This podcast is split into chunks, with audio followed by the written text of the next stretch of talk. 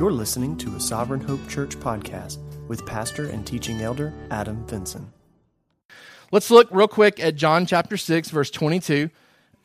Just some quick thoughts that I want to share with you to kind of tie in with some of the things that we were looking at last week as Jesus calms the storm for his disciples. It says in John chapter 6, verse 22 On the next day, the crowd that remained on the other side of the sea saw that there had been only one boat there and that Jesus had not entered the boat with his disciples, but that his disciples had gone away alone. Other boats from Tiberias came near the place where they had eaten the bread after the Lord had given thanks. So when the crowd saw that Jesus was not there, nor his disciples, they themselves got into the boats and went to Capernaum seeking Jesus. When they found him on the other side of the sea, they said to him, Rabbi, when did you come here? Jesus answered them, Truly, truly, I say to you, you are seeking me, not because you saw signs but because you ate your fill of the loaves. All right, so this goes back to the last two weeks that we've looked at John chapter 6, the feeding of the 5,000 and the calming of the storm. Um, in that feeding of the 5,000 story, we talked about Jesus creating intentional opportunities for us to appropriate the knowledge that we're gaining about Him into our daily lives.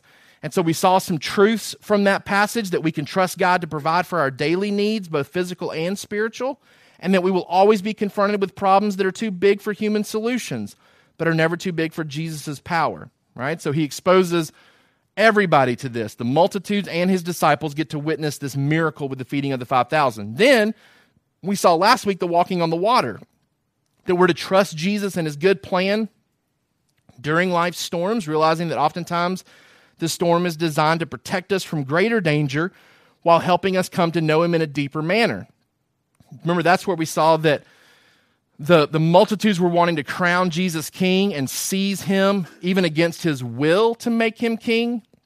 I told you the disciples would have been ripe for that type of uh, response.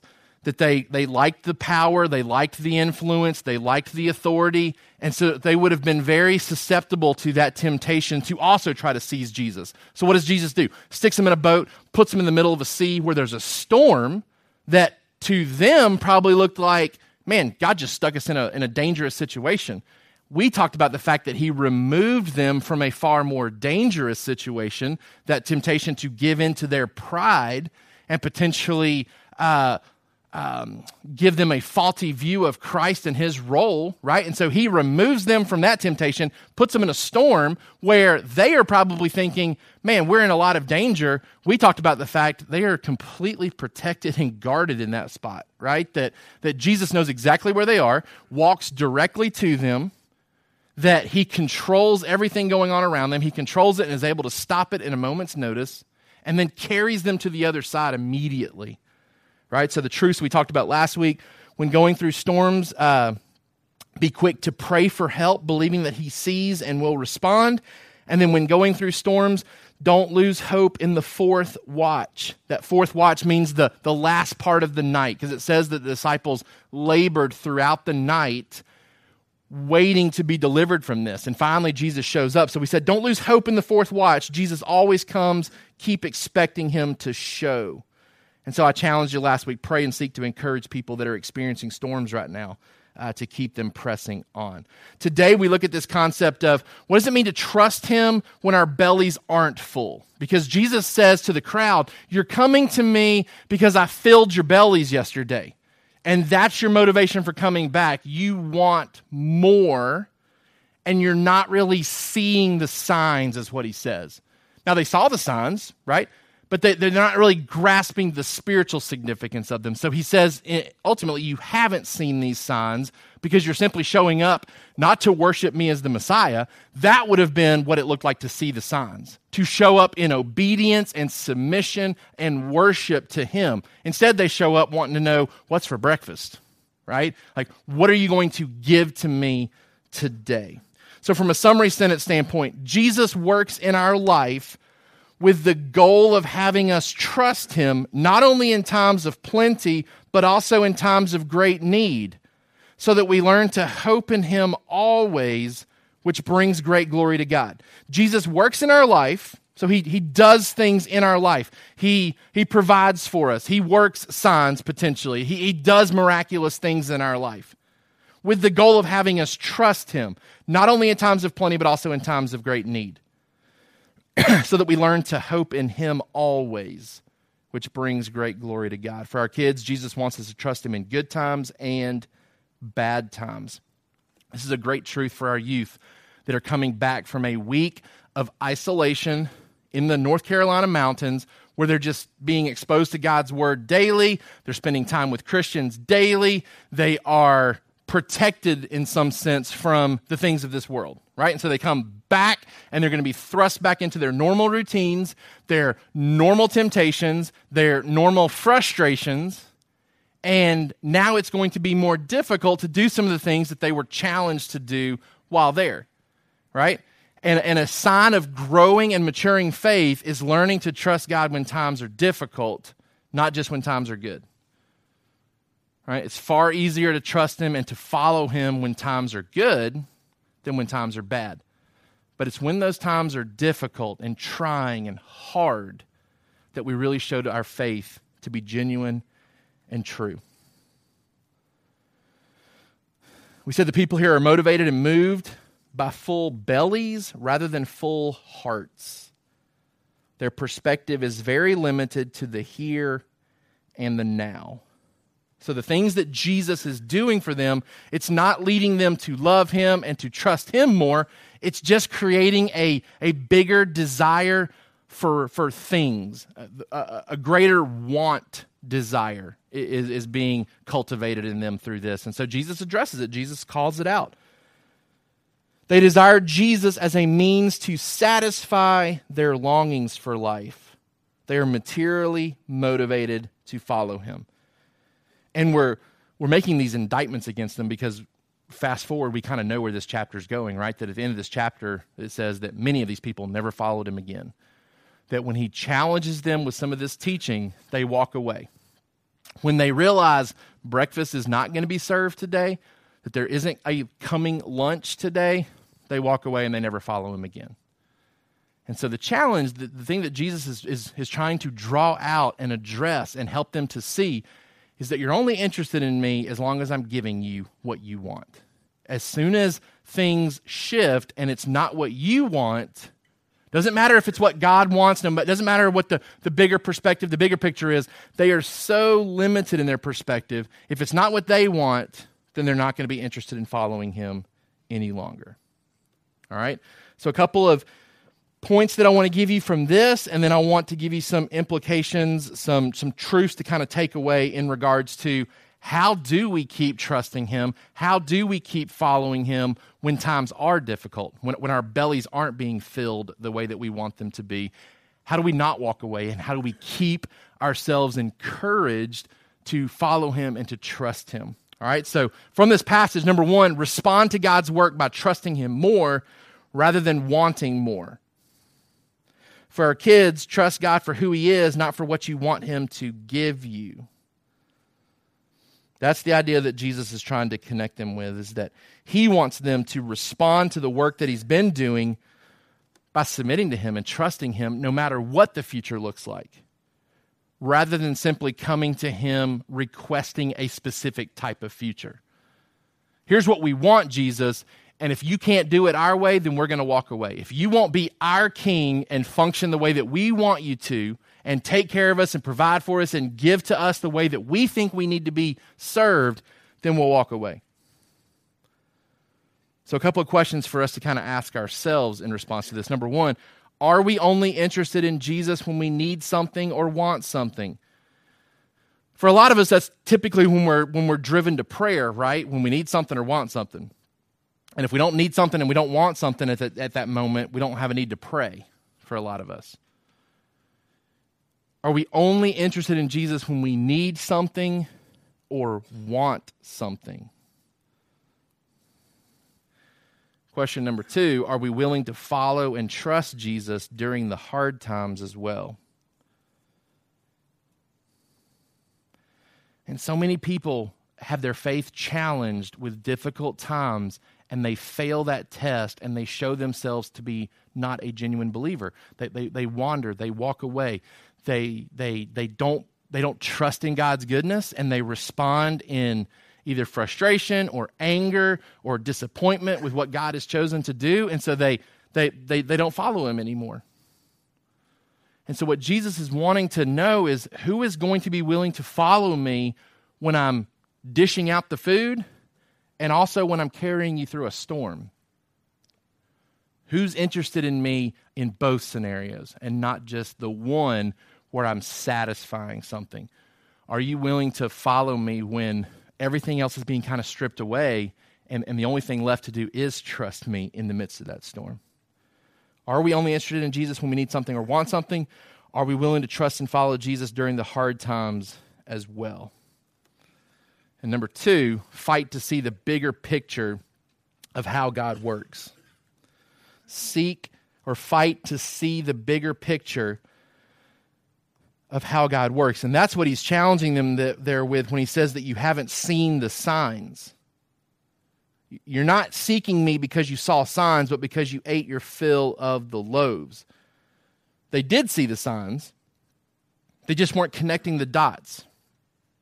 They weren't recognizing that the appropriate response here is what we saw from the disciples after the storm. You are the Son of God. We are going to worship you. Instead, they see him as a source to, to satisfy the things that they want. And so they come back looking for more. Will you give us what we want? We want to see the bigger picture of how God works. And if we if we can get ourselves out of our particular situation, get more of an aerial perspective of a bigger picture of how God works, we can stay encouraged in the midst of our difficulty and our trial. Um, if, if we can get that, that, that grasp, if we can wrap our minds around a bigger picture of how God works. And that's the, that's the bulk of really what I want to share with you this morning is these four points that are about to come, how to stay encouraged during hard times. Jesus is saying, You're only here because times are good, because I filled your bellies yesterday.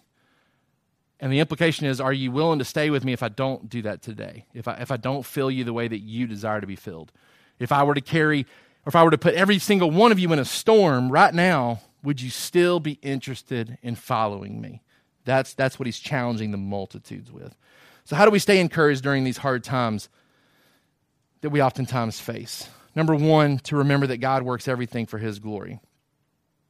To remember that God works everything for his glory, which, which probably within this church sounds very cliche because we say this often. And so this isn't something new that, that you feel maybe prone to say, man, I got to write that down because I've never heard that here, right? Like we talk all the time about God working for his glory and for our good. But I want to share with you a couple of passages of scripture to maybe help you see it from a different angle than, than what we've maybe said previously. Okay? Remember that God works everything for his glory. God directs everything in creation with the purpose of making his glory known, especially in and through the lives of his children.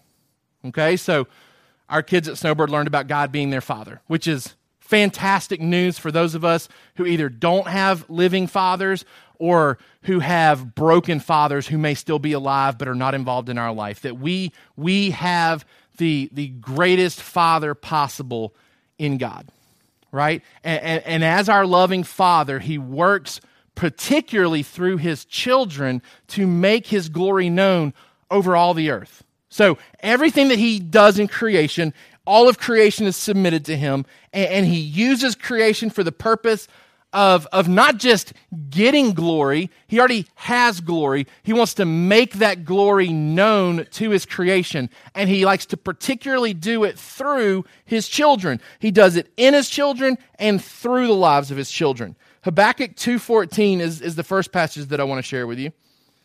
From the Old Testament, Habakkuk 2, 14. For the earth will be filled with the knowledge of the glory of the Lord as the waters cover the sea. All right, this is, a, this is an assured thing. This is something that we can take to the bank and know this is going to be accomplished. God will make known his glory, he will fill the earth with the knowledge of his glory. All right, Ephesians chapter 1.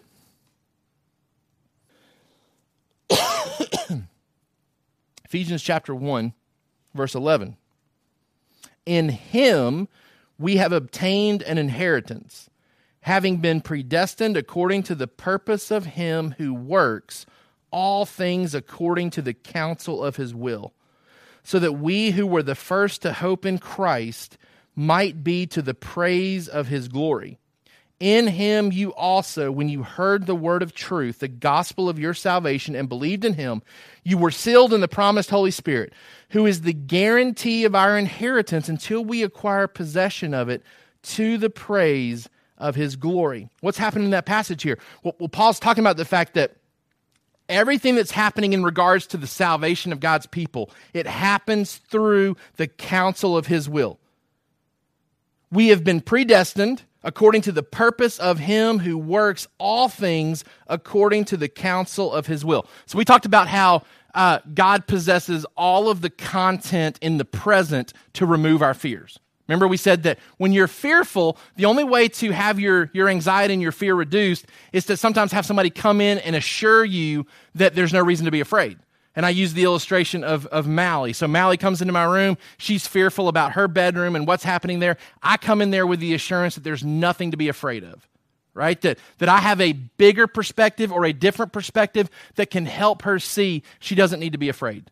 And that's where Jesus shows up with the storm with the disciples and says, You don't have to be afraid because I'm here with you and I control everything around you, right? And so Jesus is, is, is working everything in the present, but he also uh, gives us promises about the future that are assured, that we don't have to question whether or not our lack of fear now will need to change in the future because He destines everything, He controls everything, and is directing it to His planned purposes. And He tells us that here.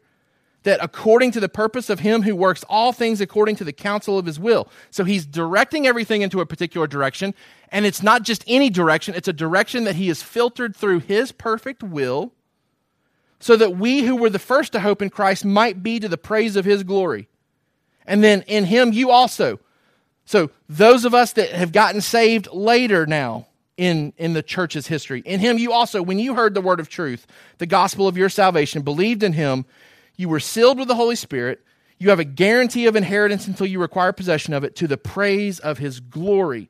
Again, the purpose of our salvation is for his glory, not just for our salvation. So he saves us not just to get us out of hell, not just to erase our sin, not just so that we can enjoy Him forever. He, he does all those things because He ultimately gets glory from it. Everything He works for His glory, including the salvation of His children. So, any of us that sit here today and we are saved, we've responded to the gospel, whatever work God did to get you to that point, wherever He brought you, wherever He took you, wherever He placed you so that you could hear the gospel he opened your heart to want to respond to that gospel. All those things were orchestrated through the counsel of His will so that He would receive glory from it. God works everything for His glory. And then, after we are saved, 2 Corinthians chapter 4, verse 6, He keeps working His glory through us, even in the midst of difficult circumstances. For we who live are always being given over to death for Jesus' sake, so that the life of Jesus also may be manifested in our mortal flesh. Look at what verse 6 says. So let's back up just a little bit. For God, who said, Let light shine out of darkness, has shone in our hearts to give the light of the knowledge of the glory of God in the face of Jesus Christ. So Part of what happens when we come to salvation is God shines light into our hearts and we see his glory. We see his worth. We see his value. We see a need to turn our lives over to him. And then when that happens, it says, verse 7, we have this treasure, this salvation in jars of clay to show that the surpassing power belongs to God and not to us. We are afflicted in every way, but not crushed, perplexed, but not driven to despair, persecuted, but not forsaken, struck down, but not destroyed, always carrying in the body the death of Jesus, so that the life of Jesus may also be manifested in our bodies. Then that verse 11, for we who live are always being given over to the death for Jesus' sake, so that the life of Jesus also may be manifested in our mortal flesh. So death is at work in us, but life in you. What's he saying there? He's saying that after you're saved, God continues to put you in positions to give glory to him through the way that you respond to things. And so he describes difficult situations, and he doesn't even say that those situations won't lead to your death, because he even says you're going to be struck down, but not destroyed. Right? So even in death, even for a martyr overseas who is put to death today for being a Christian, he's not destroyed. He will, he will, he will, he will awaken in the presence of Jesus, like we saw the martyrs in the book of Revelation doing. He will awaken to the glory of God.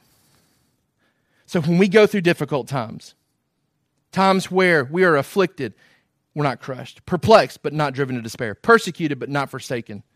Man, these are opportunities, it says, for us through our bodies to make Jesus known.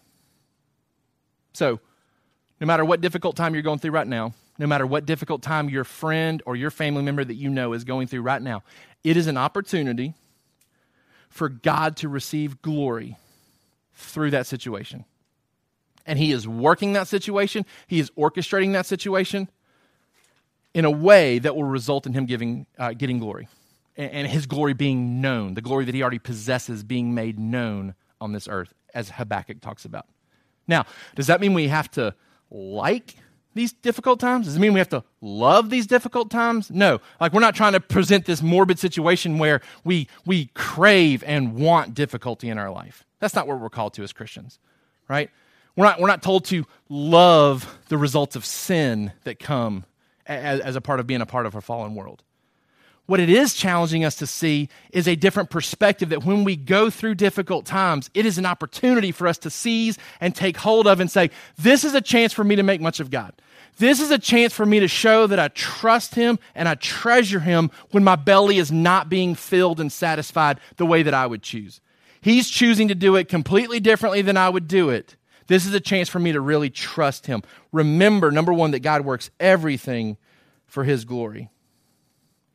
Number two, remember that hard times result in our good, particularly in the way of sanctification. Sanctification is being more, made more like Jesus, right? Sanctification is that process where we are being made into the image of God. From a fallen being to a saved being, we're saved and we're being made to look more and more and more like Jesus, right?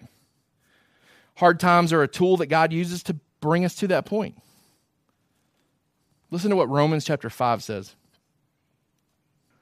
Romans chapter 5, verse 1. Therefore, since we have been justified by faith, we have peace with God through our Lord Jesus Christ. That's the greatest blessing that He could ever give us. Our bellies should feel full all the time in reading that verse. That, that we have peace with God.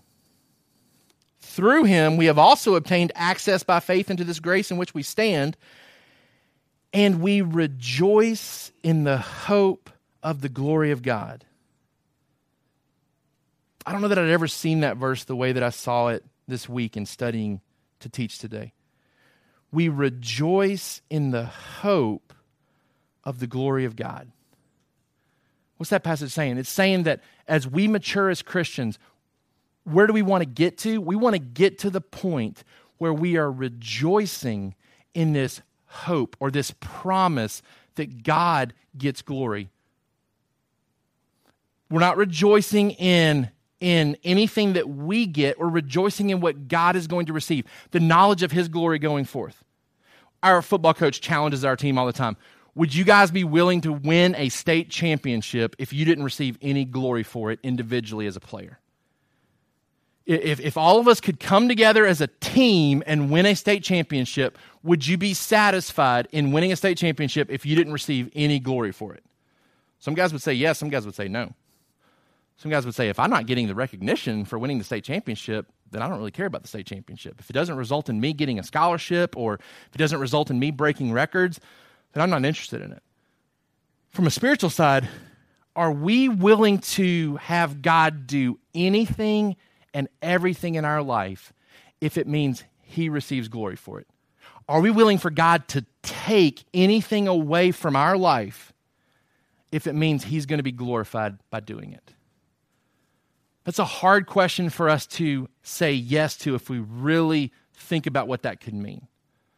Because the correct answer is yes, that we should be willing to say that and do that, right? But, but I don't know how many of us could honestly say anything and everything. I have that much hope and rejoicing in the glory of God. When you get saved, you're not automatically mature enough to feel that way. And so Paul goes on to say, not only that, but we rejoice in our sufferings, knowing that suffering produces endurance, and endurance produces character, and character produces hope. And hope does not put us to shame because God's love has been poured into our hearts through the Holy Spirit who has been given to us. Okay, so you might sit here and say, Adam, I don't, I don't know that I could say that I hope in the glory of God like that. I hope in the goodness of God and what He may do for me. I don't know that I'm willing to say that God could do anything and everything in my life and me be okay with it if it means He's going to get glory from it. Because some of us might say, man, there's a couple things that are off limits right now. Like, I don't know that I'd be willing for God to take that from me. I don't know that I could say that fully right now. I don't know that I could tell you, man, if God took all of my kids away, but if He were to receive glory from that, that I would be able to rejoice because I'm hoping in His glory so much. I don't know if I could do that. But I think what Paul's saying is that we want to get to the point where we rejoice in the hope of God's glory so much that that's our, our primary focus. Not our comfort, not our desires, not our plans, but the plan for Him to receive maximum glory, for this earth to have the knowledge of God's glory fill it. That means I'm more concerned about the earth being filled with His glory than my belly being filled with my plans and my desires. Paul says, You may not be there. Well, how do we get there? Well, he describes this process of we, we go through times of suffering because suffering produces endurance or steadfastness, and that steadfastness produces character, uh, and, and that character leads to this type of hope. So, how do we get to the point where we can boldly and confidently say, anything and everything, God. It's all open to you. I just want you to receive the glory that you are due. To get to that point, we're going to have to go through some times of suffering for God to change our character, to increase our steadfastness and our endurance to where we can rejoice only in the hope of His glory. That's what, the, that's what he's saying there in Romans 5. And then James 1 and 1 Peter 1 go on to echo that mindset. James chapter 1 says, Count it all joy, my brothers, when you meet trials of various kinds, for you know that the testing of your faith produces steadfastness. And let steadfastness have its full effect, that you may be perfect and complete, lacking in nothing.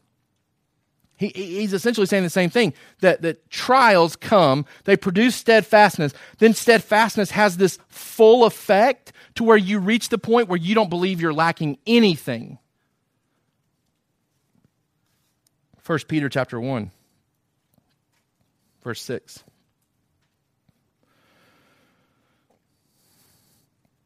In this you rejoice, though, now for a little while. If necessary, you've been grieved by various trials, so that the tested genuineness of your faith, more precious than gold that perishes, though it is tested by fire, may be found to result in praise and glory and honor at the revelation of Jesus Christ.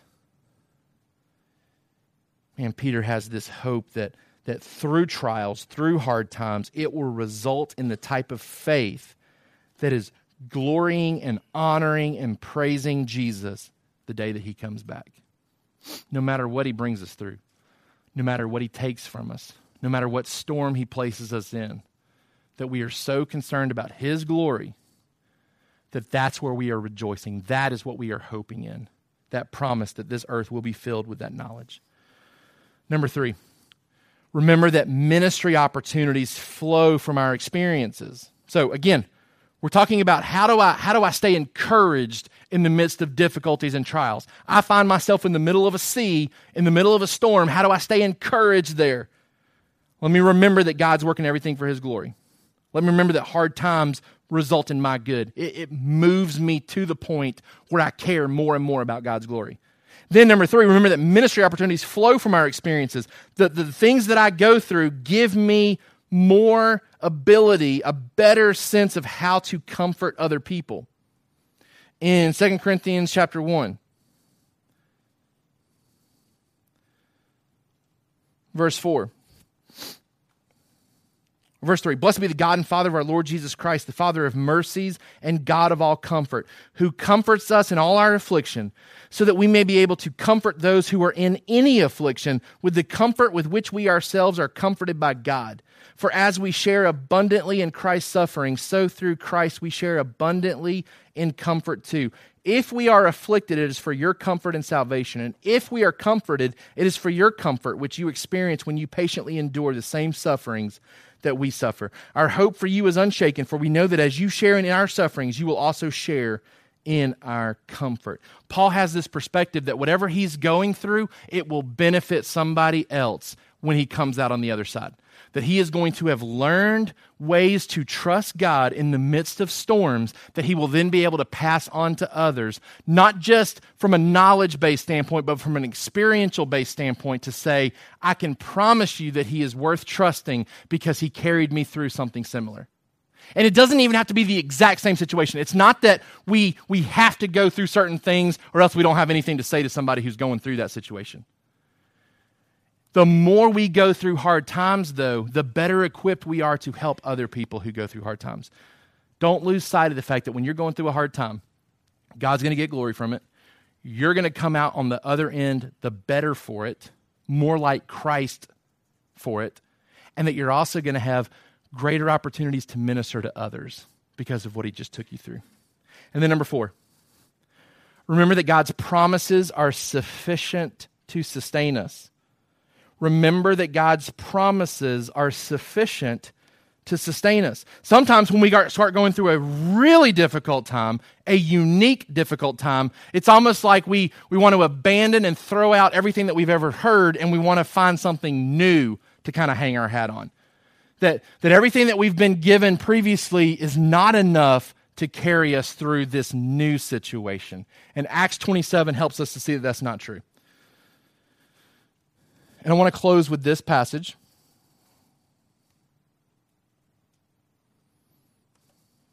We referenced it last week when we talked about storms and us needing to be okay with storms that come from obedience, right? That there's storms that may come into our life, hard times, difficulties, trials, sufferings because of our sin. Man, let's try to avoid those as much as possible. Let's don't, let's don't increase our hardships because of our poor choices. But even as we seek to be obedient, we have to recognize that that doesn't exempt us from storms. Storms still come. And we can be okay with the ones that come in response to our obedience. And that's exactly what happens with Paul here. Acts chapter 27 is the, the passage where Paul sets sail for Rome. And I want to read the entire chapter to you because I think it's important for us to see how does Paul stay encouraged through this story. And when it was decided that we should sail for Italy, they delivered Paul and some other prisoners to a centurion of the Augustan cohort named Julius. And embarking in a ship of Adramyttium, which was about to sail to the ports along the coast of Asia, we put to sea, accompanied by Aristarchus, a Macedonian from Thessalonica. The next day we put in at Sidon, and Julius treated Paul kindly and gave him leave to go to his friends and, he cared, and be cared for. And putting out to sea from there, we sailed under the lee of Cyprus, because the winds were against us. And when we had sailed across the open sea along the coast of Cilicia and Pamphylia, we came to Myra in Lycia. There the centurion found a ship of Alexandria sailing for Italy and put us on board.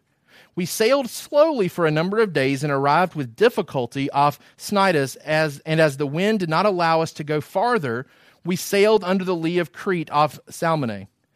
Coasting along it with difficulty, we came to a place called Fair Havens, near which was the city of Lasea.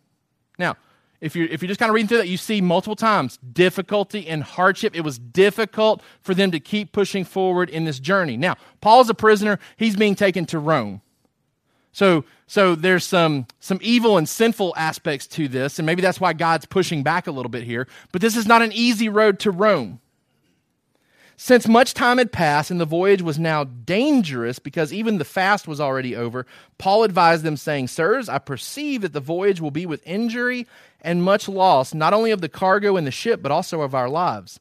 But the centurion paid more attention to the pilot and to the owner of the ship than to what Paul said. And because the harbor was not suitable to spend the winter in, the majority decided to put out to sea from there on the chance that somehow they could reach Phoenix, a harbor of Crete facing both southwest and northwest, and spend the winter there. Now, when the south wind blew gently, supposing that they had obtained their purpose, they weighed anchor and sailed along Crete close to the shore. But soon a tempestuous wind, called the northeaster, struck down from the land. And when the ship was caught and could not face the wind, we gave way to it and were driven along. Running under the lee of a small island called Cauda, we managed with difficulty to secure the ship's boat. After hoisting it up, they used supports to undergird the ship. Then, fearing that we would run aground on the Syrtis, they lowered the gear, and thus they were driven along. Since we were violently storm tossed, they began the next day to jettison the cargo, and on the third day they drew the ship's tackle overboard with their own hands. When neither sun nor stars appeared for many days, and no small tempest lay on us, all hope of our being saved was at last abandoned. Since they had been without food for a long time, Paul stood up among them and said, Men, you should have listened to me and not have set sail from Crete and incurred this injury and loss.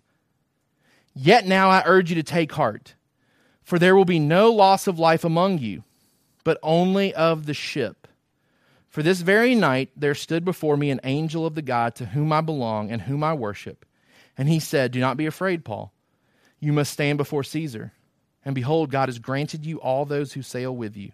So take heart, men, for I have faith in God that it will be exactly as I have been told but we must run aground on some island.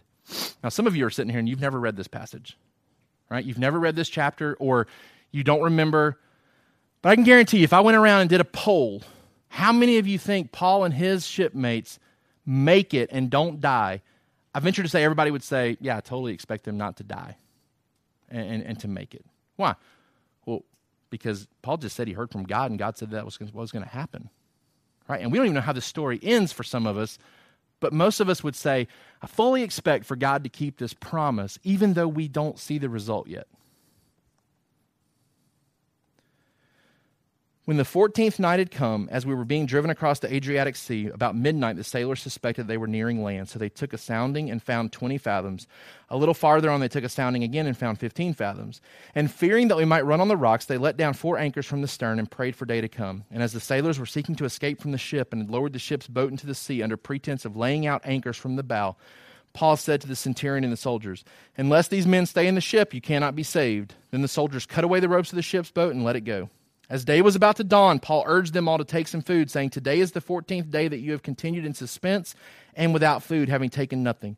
Therefore, I urge you to take some food, for it will give you strength. For not a hair is to perish from the head of any of you. And when he had said these things, he took bread and giving thanks to God in the presence of all, he broke it and began to eat. Then they all were encouraged and ate some food themselves.